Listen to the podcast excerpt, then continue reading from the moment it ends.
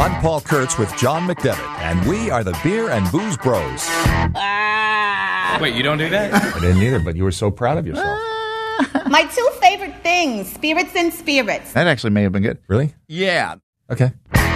On today's episode, We have a David and Goliath story out of New Jersey. Micro and nano breweries are under siege from state leaders They were not expecting people to be as vocal as they would be in support of the breweries. We think that the breweries are not abiding by a law that limits the activity involving food and entertainment. Craft beer consumers said, wait, this is what we've come to expect from breweries. This is what breweries across the nation are. Why is New Jersey different?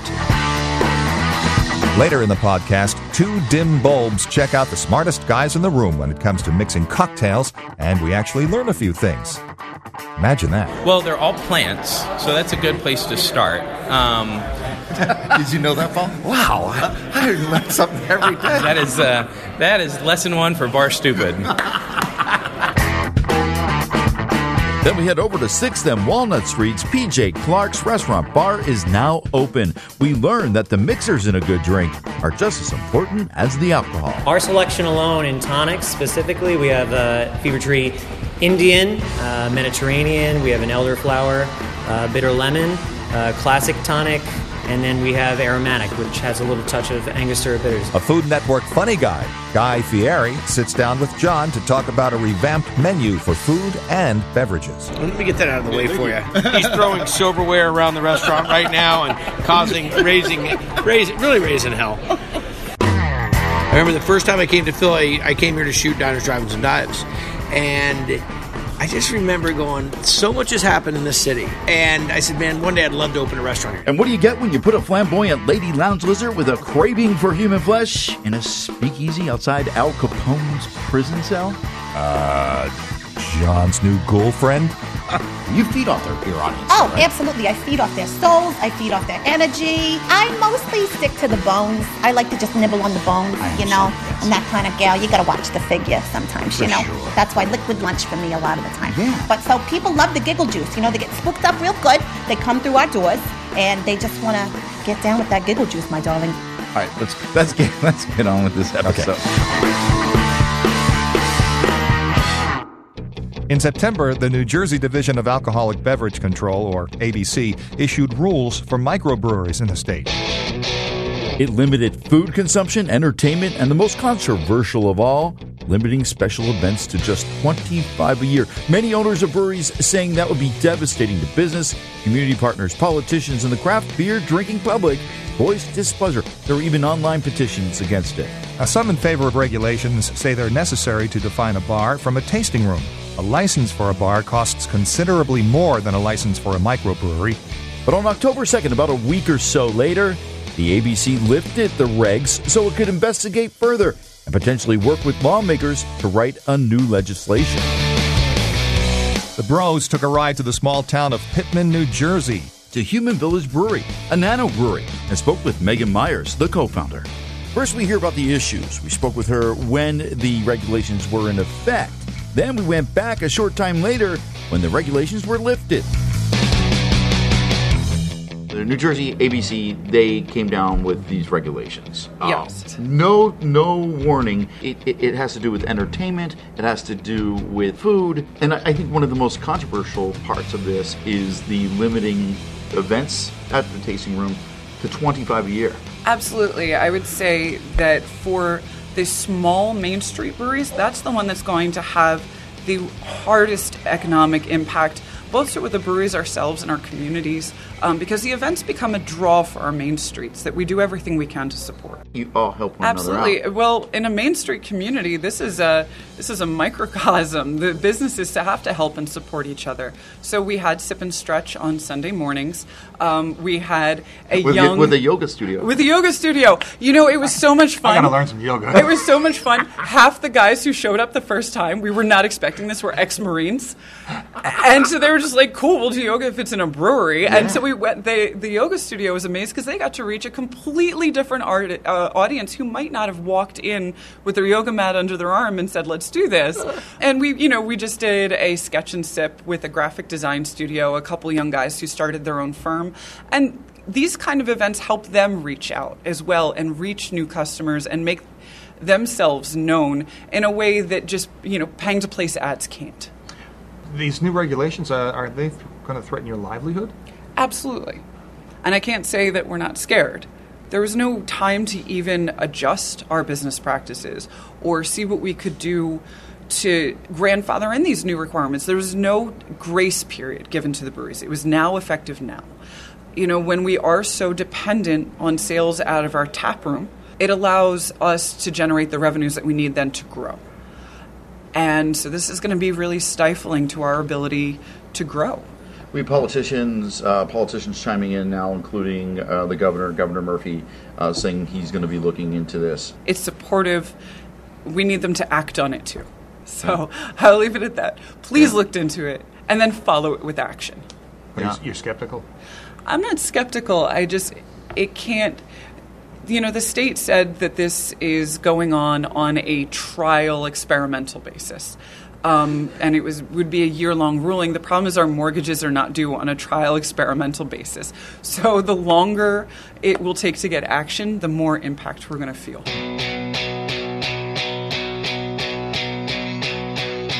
We wrapped up the interview and headed home, and we got a call, right, Paul? We got a call from our uh, news desk, and we're almost home.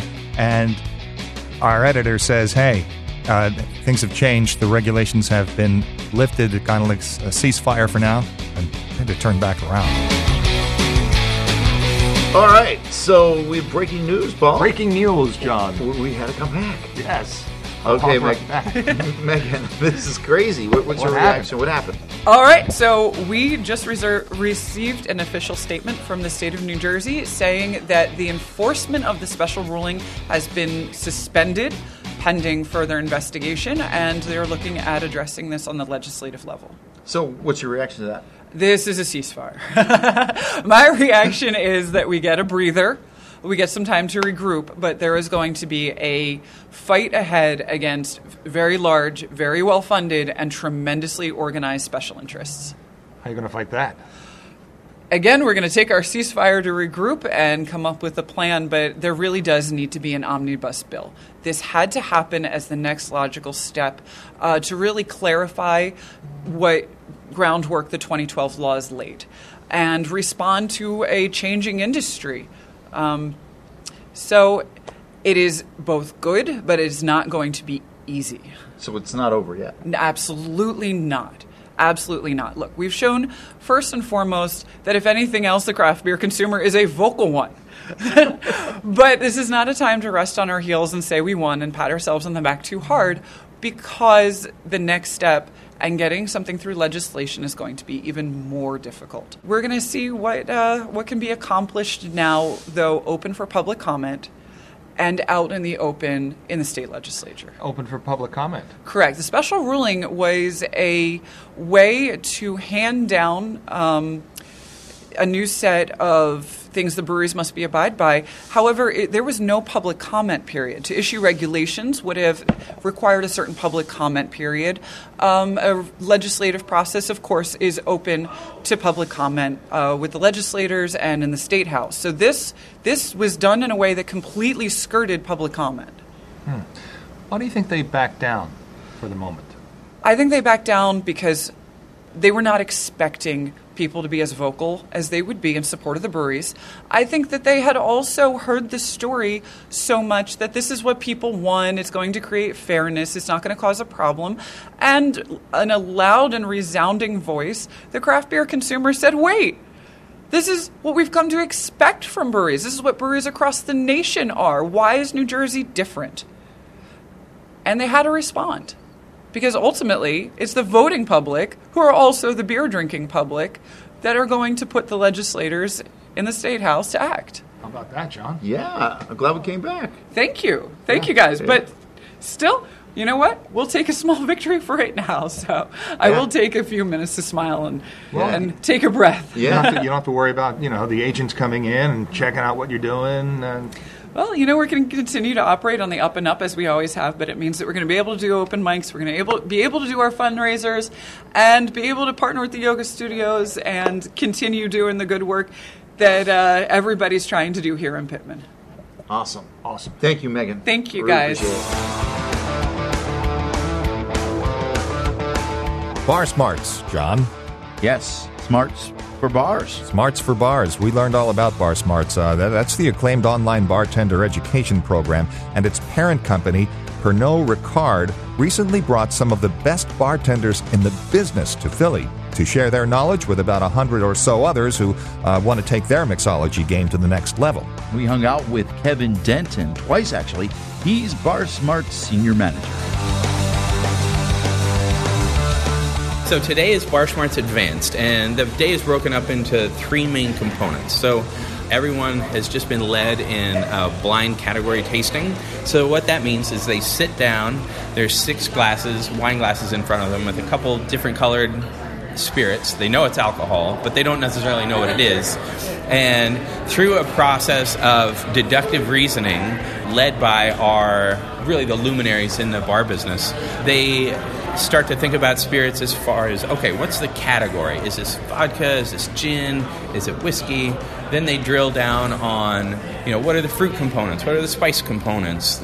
Really dissecting the spirit, trying to deduce what it is. And you know the really good people can even identify it by brand. And this sense of smell is extremely important in, in all this, right? Well, we have um, scientists say you have in the tens of thousands of uh, taste receptors on your tongue, whereas your olfactory sense has over million has millions of receptors. So, getting in, nosing the spirit, understanding the smell first is the great way to go about deductive uh, reasoning on this.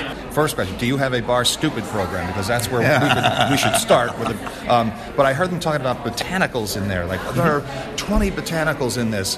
What what is that? Well, they're all plants, so that's a good place to start. Um, Did you know that, Paul? Wow. I learn something every day. that is uh, that is lesson one for Bar Stupid. Botanical is a broad term, so it can, you know, it can be seeds, it can be roots, it can be bark, um, but it's the way that um, humans over history have taken certain elements of plants, something, you know, some take fennel for example.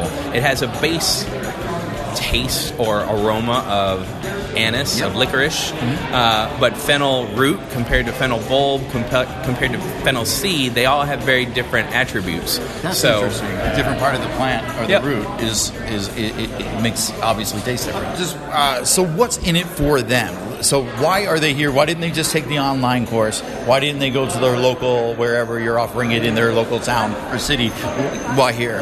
So, if you're a Are they glasses or are they? Oh, yeah. Stemware is very important, right? Yeah. Stemware is very Stemware. important. That's another Step good. bar stupid, yeah. um, Bars. You know, watching uh, a video of someone uh, playing a Jimmy Page lick is a great way to learn it. But wouldn't you like to go learn that lick from Jimmy Page himself?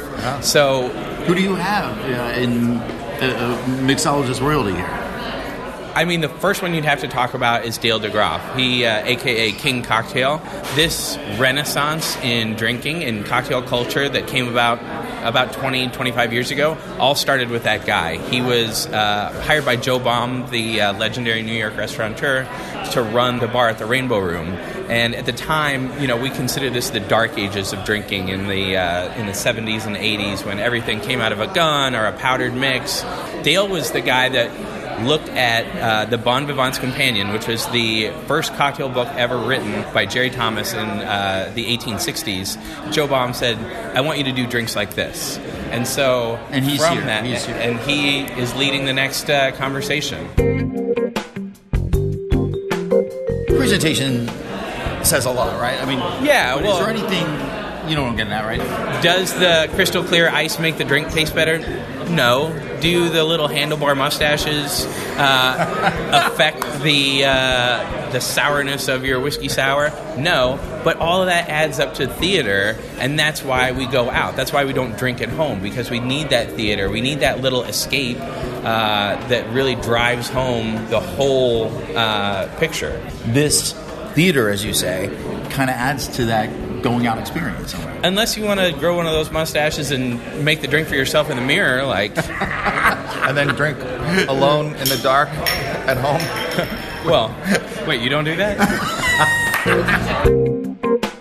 Well, many hours later, it's the evening now, and, and um, Bar Smarts is having a uh, private event here uh, at Veric. Is this what's the name of this place, John? It's Vernick. Vernick. Vernick. And, and we're back with Kevin.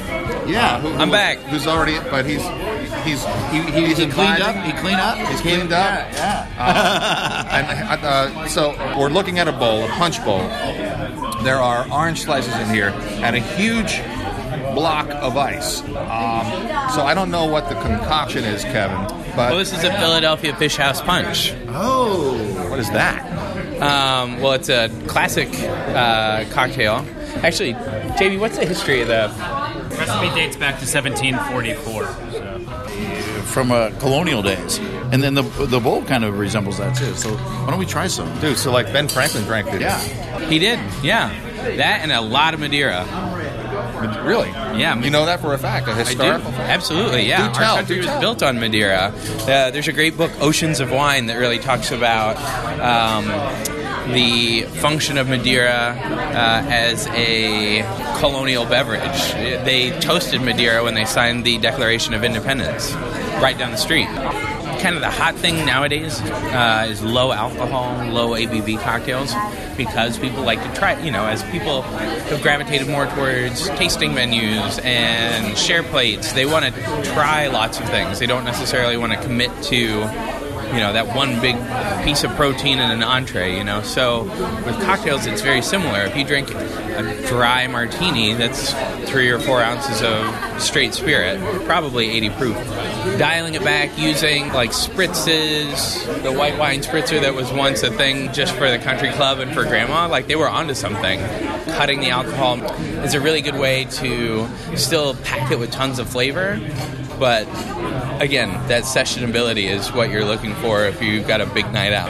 You want to enjoy your company and remember your day or night. Having those style drinks, you can prolong the enjoyment a little bit. It's it's like tantric drinking. I learned that from Sting. I don't always want to remember anything. Well, save that for when you're looking in the mirror at home drinking in the dark. When you're out amongst the uh, rest of the animals, Yes. you got to keep your wits about you a little You, bit. do. you really do. You really do. They come at you from all angles. So.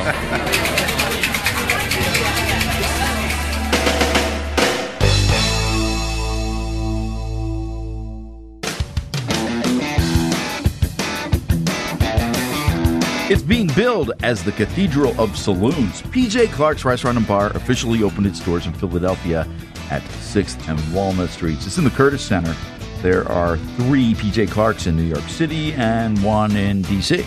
The place is huge, right, John? Yep. The bar area has flat screen TVs. It's elegant but comfortable with dark wood elements, uh, leather sofas and chairs, and oriental rugs. There is a raw bar and several restaurant sections. Paul and I pulled up a stool at the bar, find out about the beverage program.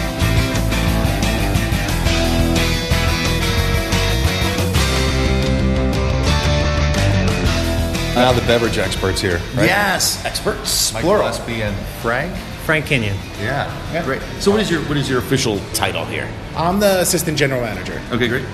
And uh, I'm the beverage manager. Pairing is essential. You need to you got to complement one another, the food and the beverage, correct? Correct. And so, how um, how do you think it does uh, as far as a beverage standpoint? I would say, you know, we're a seafood, raw bar driven menu.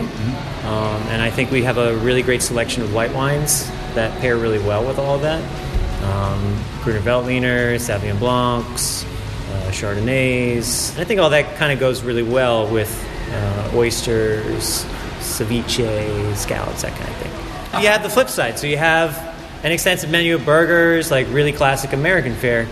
And I, you know, that's kind of where the really expanded, uh, in-depth local craft beer program comes in handy. That's where I was going. What, what, tell me uh, what your what your plans are for that. really extensive draft selection of local products.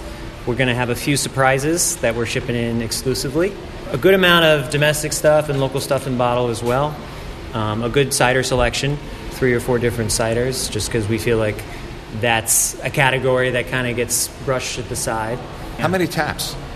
Uh, 12 to 16, it's fully functional, yeah. Wow, that's, that's pretty big. It's a- it's a good draft. Yeah. Yeah. And bottles too. And bottles, bottles on top of that. Um, so as far as the spirit side, so we feature some classic cocktails, Manhattan, Negroni, but some of the more interesting things are kind of variations or takes on those old classics. There's no reason to reinvent the wheel. We really want to specialize in gin here, as well as uh, having a nice whiskey selection, just because we feel like gin is going to be the next market. There's so much intricacy in gin and all the different uh, producers and distillers, and we want to really feature that. So we've partnered up with Fever Tree Tonic to supply us with a full line of just artfully made tonics with a lot of depth and complexity. And then we're going to match that with a really extensive gin selection. So you just said something that I just actually realized with my own taste buds, like not to, like a few days ago. I noticed that the tonic I had was really sugary, and I'm like, I asked the bartender, I said, "It's really sweet. Is it, you have a different one?" And he goes, "No, it's the same one. It's there is no other types of tonic. There are, aren't there?" There's a lot of different types. Our selection alone in tonics specifically, we have uh, Fever Tree Indian, uh, Mediterranean, we have an elderflower, uh, bitter lemon, uh, classic tonic, and then we have aromatic, which has a little touch of Angostura bitters in it. How important is the tonic? How it's actually very important because you have a whole wheel of different flavors for gin. You know, you have Excuse me, John's balm- patting himself on the back for asking that very intelligent question. So Proceed. You have a whole wheel of just different flavor types with gin. You have herbal, botanicals, you have things that are more juniper driven, you have things that are more vegetal driven. And all of that stuff can be paired with unique tonics. It doesn't have to be one tonic for all. And I think that's an area we can really excel at. Uh, And uh, this is the first I'm hearing of this. I can't believe Yeah. this, this is really We're cool. learning something again, aren't we? Imagine that. If I may pivot back to the beer for a moment, you said you're going to have a couple surprises. I'm Yeah, we're really working on intrigued. a few you- surprises. Look at the You're gonna- smile on his face. I know. I don't, I don't you want want to give them reveal up? too much, but um, we do have some exclusive stuff coming into the market that will just be available here. And then, uh, oh wow, Like from s- somewhere else in the country or uh, somewhere else in the world? Um, Somewhere else in the country. so, somewhere else in the country. yeah. Somewhere else on the East Coast. PJ Clarke's Happy Hour runs 4:30 to 6:30 p.m. during the week. Selected beers are five dollars. There's six dollar wine and seven dollar cocktail specials too. The Food Network's Guy Fieri has a restaurant bar inside Harrah's Philadelphia Casino in Chester. It's called Guy Fieri's Philly Kitchen and Bar, and the bar offerings are lengthy. From craft beers to wines to signature cocktails like the Caliente Margarita, Austin Sweet Tea, and the Tattooed Mojito. I have to make the drinks that work with inside of my style of food, my energy. I want creative, I want fun, but I want I want drinks that are relatable. That can really partner and pair with what we're serving. That's that's the key, right? Exactly. I mean, that, that's the but thing. also give them a little variety because not everybody's like you and I just drinking Jack and Coke. Right, right. which, which, by the way, for everybody listening, that is an enormous Jack and Coke he just finished. that was a huge one. Three gulps. There were no Jack and Cokes. Guy was just kidding. Besides, I hate soda. Thanks for doing this, sir. Absolutely, brother. So, uh, Oakland Raiders. Oh, I thought you were going to ask who's my favorite team. That's tough talk around Philly, by the way. so true. You've been open here for, for a little Two bit. years. Two years. It's. I was just telling. We just drove in, and one of our one of our new guys on the team. I asked him. I said, "You been to Philly before?" And he said, "No." And I said, "Man, I remember the first time I came to Philly. I came here to shoot diners, drive-ins, and dives, and I just remember going. So much has happened in this city. So many. I mean, there's just so many historical moments. There's so many historical places."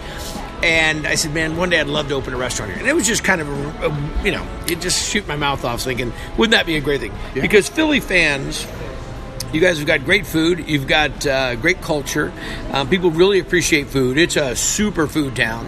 And it was five, six years later, and I got a call. and They said, "Hey, would you be interested in doing a restaurant over at uh, over with the Harrah's team?" And we do, you know, of course, we have a great relationship with them in Vegas. And I'm like, "You don't have to ask me twice." You're in Atlantic City too, right? Yeah, we're in AC as well. We're in AC as well in Baltimore, and uh, I just, you know, and it's a great team that we work with. And the thing that I was so happy about is I knew that when we talked about doing the concept here at the casino, and I didn't even know it was coming with the horse racing, which I love because I'm a horse racing fan. And I thought, and it, I, I just said this will be something that this will be a milestone, and it sure has been. You, you can't divulge this, that's Right. that's cool. But your show, right? All right, how do you get the car from place to place to place? Well, it's a it's a blow up. It's an inflatable car, and it has an engine noise. Now, uh, believe it or not, there's a guy. Um, we have one of our team members that's on the road, almost 365, hauling that car. That's cool. Now, the cars right now is back in Santa Rosa, where I live in Northern California, and the trailer has to have new brakes and wheel bearings put in it at least you know every eight nine months because of the back and forth and we don't have a like there's not a rhyme or reason we don't say like hey we're going to start in new york and we'll slowly work our way from the east coast to the west coast we'll shoot in the west coast this weekend and next weekend we'll be in detroit and then we'll be down in miami you know so there's I don't know if I can drink all of this, so I'll just, if not, I'll share half with John. Okay, I'll be able to, John, I'll drink Thank you, to the sir. Fiji. I appreciate Put some water or anything? No, fine, thank you. I don't. I, I don't know. I'm going to finish it. Maybe a, a sharpie so I can put my name on it. Thank you. Let just mark that with a G. That's when you get. There you go. That is. I like that flavor town. Very, very funny. Uh, so uh, we also have a, uh, a podcast called the Beer and Booze Bros with a Z. We go. It's kind of like that. Kind of the Z Boys. Yeah, Yeah, I've heard of that. Right, right. but uh, so you're, you're you have amazing uh, cocktails as well, especially Right. cocktails. Right. You come up with them. Your team come up with them. Uh, It, listen, when it comes to cocktails, I am I'm probably the most uh, I'm the simplest guy you met. I mean, I am a beer drinking, whiskey drinking, wine. I've got a little bit more insight with. But when it comes to cocktails, we brought in. But there's a great guy named Manny Hinojosa, and Manny's a good friend of mine. I've known Manny forever, and I met Manny in the craziest of stories at a at a at a uh, Grey Goose vodka competition in San Francisco late one night, and he looks at me with a bunch of other Grey Goose people. I didn't know who anybody was, and they go, "Hey, you look like you have a good. You want to go to France in uh, six days to go to the Grey Goose Factory? I'm like, yeah, it sounds like a great idea. Next thing I know, I'm on a plane, and I mean, this is right when I got on the Food Network. But Manny has been a big inspiration um, to us in this it, because Manny stays real contemporary with what's going on. So, uh, beer wise, yeah, beer. You, you, you everything, everything. I, I come from the land of great beer. I live in uh, I Northern live in California. live in Northern California. So of course we have. I mean, everything started there from from Anchor Steam to Sierra Nevada to Lagunitas to uh, I think everybody you know everybody knows Russian River now sure. and what Pliny they the do. Younger, the yeah, the Younger, exactly. Yeah, all that good and stuff. and those guys are. Um, I mean, it's just awesome to be in that environment. But I got to be honest, I'm a pretty simple beer guy. I don't think I ever left college. Uh, in terms of my beer taste, you know, I, you you give me something that's super cold and is not going to make me feel like I just ate a loaf of bread and I'm probably a little bit better. But do I enjoy a really good beer? Absolutely, especially handcrafted. Anything that somebody makes and you know, see, it's all it's it's like listening to music. Whenever you can go see music live, let me get that out of the way for you.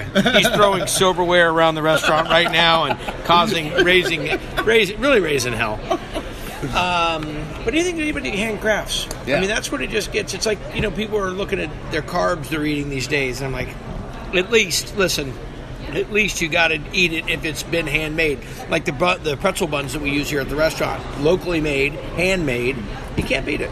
Awesome. Uh, well, thank you. Let's talk about your food real quick. Uh, change the menu a little bit. Seasonal or The other thing is with the menu. Oh, this is me jumping out of the airplane. That was the Oh, worst cool. thing. It was the dumbest thing I've ever done. So, are you just do you just work all the time? Like I see you everywhere. Yeah, I work a lot. I Yeah. work a lot. But oh, you know that. Oh yeah. I mean, what else you gonna do? Yeah. You know. I,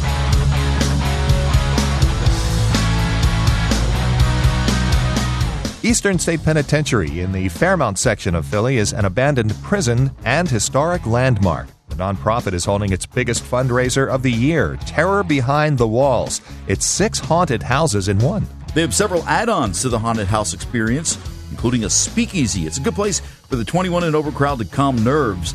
Right outside the cell where real life gangster Al Capone was incarcerated, he was arrested in 1929. So it costs $10 on top of your tickets to Terror Behind the Walls, so your first drink is included. There's a tarot card reader and other activities. Yeah, and a cabaret show. I spoke with one of the singers, a ghoulish flapper, who was in character the whole time. Hmm. Hmm. No, you're. I mean, I guess I don't know. You look great. Well, thank you, my darling. It's moisturizer and gin mostly. Just drink the gin and then put the moisturizer on. And also, the more I drink, the better I look. And the better, the more you look, the more. Wait, I'm sorry. I've had a few drinks. Yeah, I yeah. Just, I can't get it together. I, So- I apologize. So you're Esther, right? I am Esther, Esther St. Clair. And, Esther St. Clair, and um, you have a beautiful voice. Oh, thank you, my darling. Unfortunately, in this digital era, there's something called copyrights, and we can't really hear you sing. But they got to take my word; you are absolutely amazing. Oh, well, thank you, my dog. Do you hear that? Millions, legions of new fans pay attention to this man. He knows what he's talking about. What type of music do you sing? I'm a cabaret singer, my darling. I do it all. Flapper? Is that fair to say?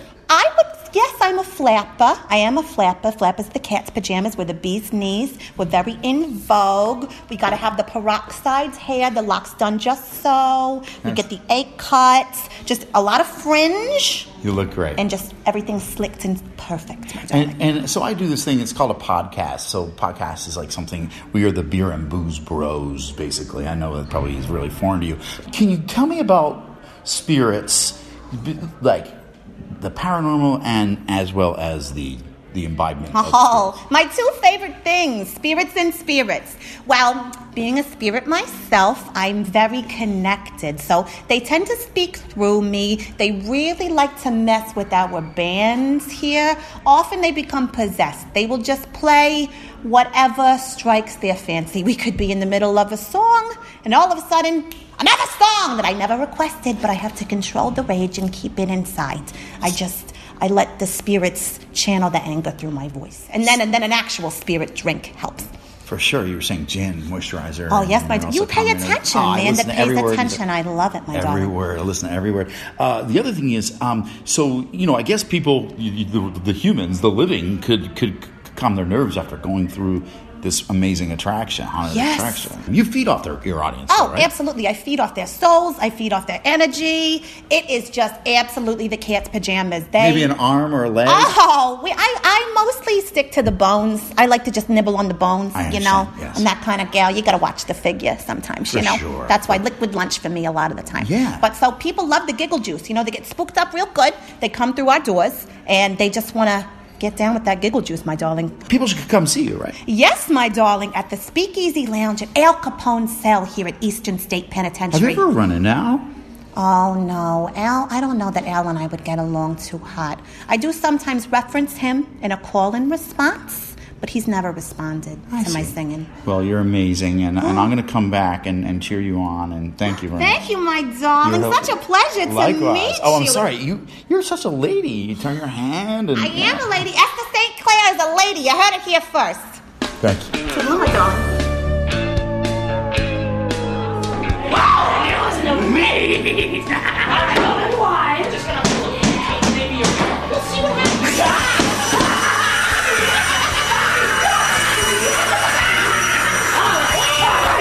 So we're gonna do a little two-step number. This is a number called Bei Mir Bist Du Schön, my darling. So you can act like you like one another, get off your feet and cut a rug, okay? Does that sound good?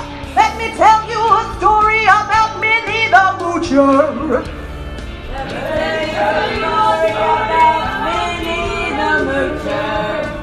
You got it.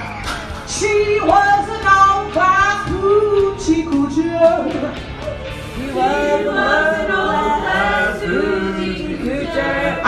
more of you would like to say hoochie coocher, but maybe it's just me.